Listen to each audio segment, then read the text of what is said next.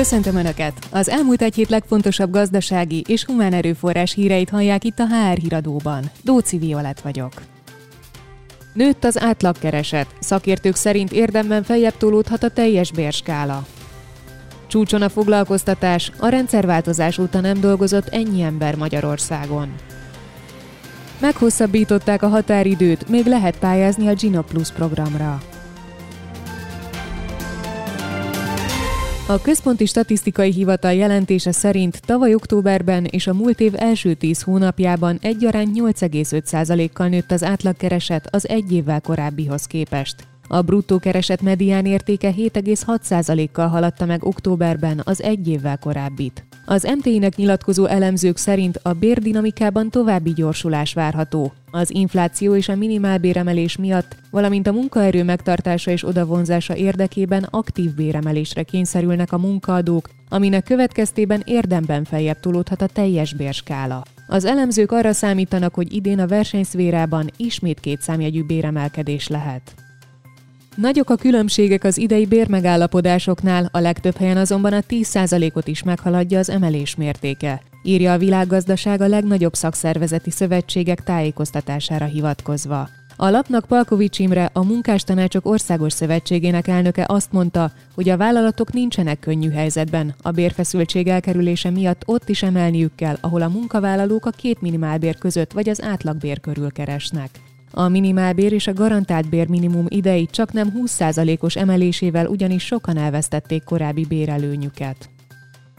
Új csúcsra emelkedhet a foglalkoztatottak száma a KSH jelentése szerint. Szeptember és november között 4 millió 687 ezeren dolgoztak, ami a rendszerváltás óta nem látott rekordot jelent. A világgazdaságnak nyilatkozó Perlusz László, a Vállalkozók és Munkáltatók Országos Szövetségének főtitkára arra számít, hogy feszes marad a munkaerőpiac, és már csak lassú növekedés jöhet a foglalkoztatottságban. A munkanélküliek száma 179 ezer volt tavaly novemberben, ami 3,7%-os munkanélküliségi rátának felel meg. Ez 0,2 ponttal alacsonyabb az előző havinál, ismertette a KSH. Az összes munkanélküli ötöde a fiatalok közül került ki. A 15-24 évesek munkanélküliségi rátája egy év alatt nem változott, 11,9%-os volt. 2022-től számos változásra számíthatnak a cégek az adózásban. Több területen adócsökkentés történt, és új adókedvezményekkel is élhetnek a vállalkozások.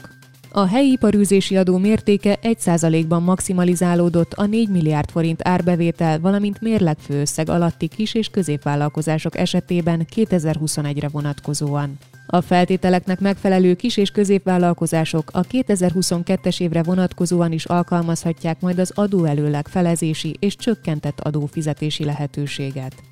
A kisvállalati adó kulcsa 11%-ról 10%-ra csökkent, a szociális hozzájárulási adó 15,5% helyett 2022-től 13%, a szakképzési hozzájárulást pedig januártól kivezetik. Az egyszerűsített közteherviselési hozzájárulást szintén csökkentették 15,5%-ról 13%-ra. Meghosszabbították a munkahelyi képzéseket támogató Gino Plus program beadási határidejét. Szeptemberben indult el a munkahelyi képzéseket ösztönző támogatási program első szakasza 15 milliárd forintos keretösszeggel. Az eredetileg évvégi határidő helyett a pályázatokat egy hónappal tovább 2022. január 31-ig nyújthatják be a hazai vállalkozások, között az Innovációs és Technológiai Minisztérium. A pályázat keretében a hazai mikro- és kisvállalkozások 70%-os támogatást igényelhetnek dolgozóik vállalati képzéséhez. A program a kieső munkaidőre jutó munkabér 70%-át is átvállalja. A közepes méretű vállalkozások esetében a támogatás 60, míg a nagyvállalatoknál 50%-os. A munkavállalóknak a feladataik ellátásához szükséges kompetenciákat, digitális készségeket vagy idegen nyelvet kell elsajátítaniuk. A munkáltatóknak pedig legalább egy évig tovább kell foglalkoztatniuk a résztvevőket, bérüket a minimálbér idei növekedési ütemét meghaladó mértékben kell emelniük. Ez volt már a HR híradó. Hírszerkeztünk Balsánszki Zsanett és a magam nevében is köszönöm, hogy minket hallgattak. Jövő héten ismét friss hírekkel jelentkezünk, tartsanak velünk!